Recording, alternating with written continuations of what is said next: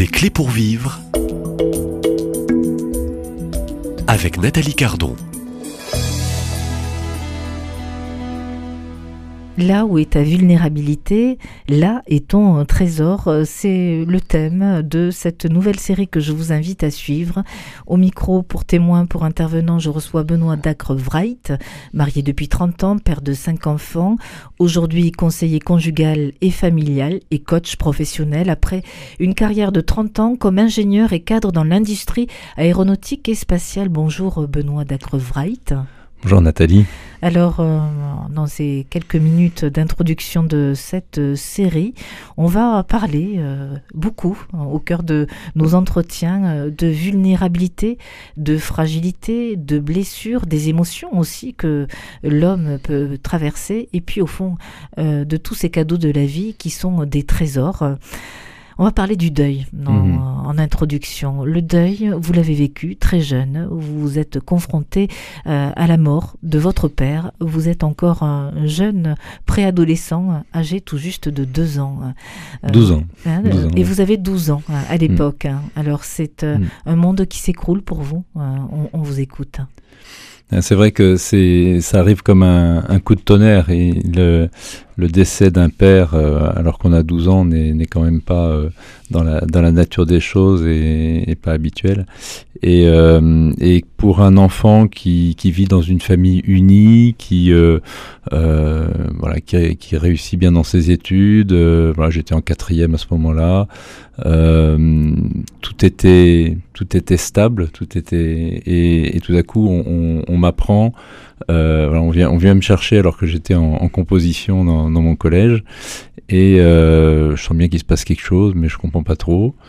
Euh, donc à demi mot, on commence à me dire, euh, voilà, tu sais, il, a, il peut arriver que au, au, début, je crois que c'est ma grand-mère qui est morte, et puis quand je réalise que c'est mon père, j'éclate en sanglots.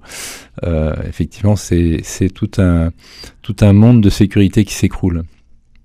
Et et c'est vrai que ça, ça, a été un événement marquant.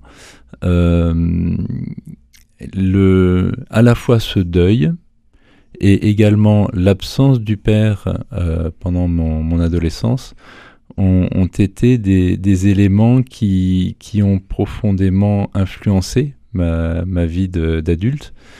Et je ne mesure pas, euh, bien sûr, à ce moment-là, mais je n'ai pas mesuré pendant, pendant des années l'impact que ça, que ça avait, l'effet que ça pouvait produire. Euh, le, face à ce deuil, euh, on s'est beaucoup rapproché, on s'est beaucoup unis euh, en famille. Je n'arrêtais pas de me disputer avec mon frère. Du jour au lendemain, on a arrêté toutes nos disputes. Euh, on a, on a décidé de se serrer les coudes. On s'est, resserré aussi autour de, de notre mère et, euh, et on a franchi ce deuil. Euh, on a franchi cette épreuve dans la foi. Euh, ma famille était profondément croyante, est profondément croyante, pratiquante. les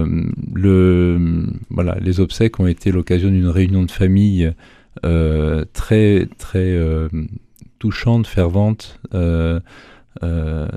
et en fait, on avait le sentiment d'avoir bien passé l'épreuve. Alors bien sûr, les années suivantes ont été difficiles, il y avait des moments de tristesse. Euh, ma, mère avait du mal à...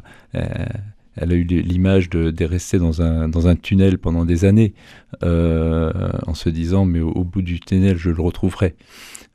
donc ça a été compliqué pour elle, ça a été compliqué pour nous, mais on a eu le sentiment que finalement, dans la foi, on, on avait surmonté plein d'espérance. On savait qu'on n'avait aucun doute qu'il était au ciel près de Dieu et que voilà, tout, allait bien. Euh, ce sentiment de d'avoir bien franchi l'épreuve, il a été un peu ébranlé euh, lorsque, des années plus tard, après mes études, euh, voilà, j'ai rencontré mon, celle qui deviendrait mon épouse. Nous sommes mariés et nous avons entendu notre premier enfant.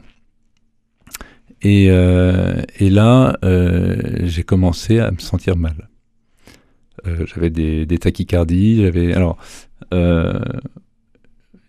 j'avais des problèmes. En fait, c'est des problèmes cardiaques qui m'ont amené face au cardiologue, un cardiologue plein de finesse, qui m'a dit Ah oui, alors c'est ces, tachycardies, là, vous la première fois que vous en avez vécu, c'était après le décès de votre père. Hein, c'est à ce moment-là que vous en êtes rendu compte.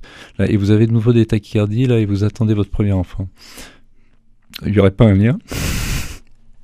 Et donc, euh, très finement, il avait vu que l'arrivée de l'enfant réveillait en moi tout un tas d'angoisses, la peur d'être père à mon tour, et la peur finalement ben, d'être exposé au même danger que mon père. Donc, euh, est-ce que c'était pour moi une manière de, risquer de mourir? Euh, Est-ce que euh, pour moi cette angoisse c'était aussi de ne pas me sentir capable d'être à la hauteur de ce père tellement idéalisé par son absence? Il y avait sans doute un petit peu des deux.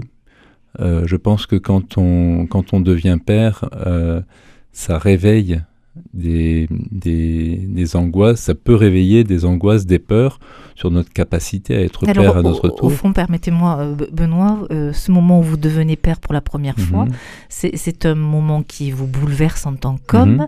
mais c'est un moment, un passage difficile pour vous, euh, parce que on entend aussi angoisse, peur peut-être de la mort. je l'interprète comme ça parce que inconsciemment, je pense que c'est ce qui se réveillait. Et pourtant, j'étais on ne peut plus heureux de devenir père. J'attendais cet enfant avec impatience. Voilà, ah le, le, bonheur était là. Joie et douleur. Euh, la joie, la joie d'accueillir l'enfant euh, était là.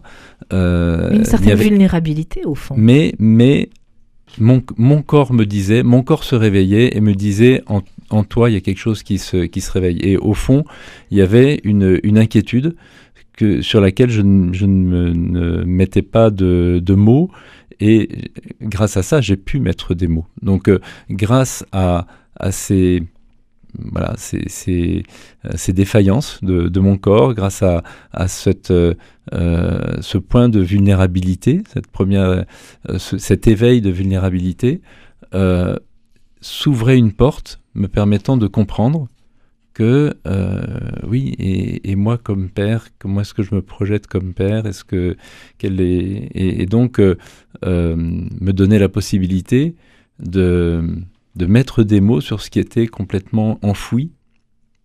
Et je pense que ça a été la première découverte de de, l'impact qu'avait pu avoir le, le, décès de mon père, parmi d'autres, parce que j'ai aussi découvert tout ce que ça avait, l'absence du père avait inscrit en moi de, de fragilité, de manque de confiance en moi, de difficulté à, à me projeter avec audace. Un manque d'estime de vous-même. Voilà. Ouais. Euh, un manque d'assurance. Vous avez ressenti par moment, après la, la perte de votre père, de la colère d'un père qui est parti euh, euh, trop vite? Non, pas, de la colère, où elle était enfouie sous la tristesse, mais une tristesse qui justement ne s'était pas exprimée jusqu'au bout.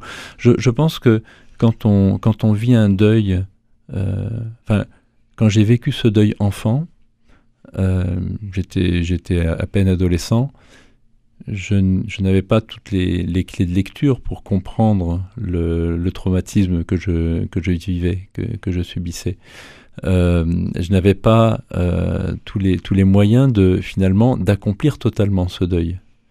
Et donc, euh, il, fallait, il, me fallait plus de temps et il fallait consentir à ce que les choses se réveillent plus tard. Elles ne pouvaient pas être totalement traitées quand j'étais enfant. Et il fallait que ça reste un peu en, jachère, sous le sol, pour pouvoir être de nouveau euh, labourer et de nouveau travailler plus tard quand euh, adulte j'avais le moyen de, comprendre, d'essayer de, comprendre finalement ce que ça avait inscrit en moi. Et, du coup, un, réveil finalement d'étapes de, deuil qui n'avait pas encore été Alors un, un, homme qui va euh, passer par cette vulnérabilité euh, et dans cette vulnérabilité, vous allez au fond, euh, je dirais, découvrir un trésor. Hein. et on va poursuivre hein, cette série Benoît Dacre-Wright dès demain, toujours à la même heure, dans cette même émission. on n'en dit pas plus, mais on, on poursuit. À demain. Très bien, à demain.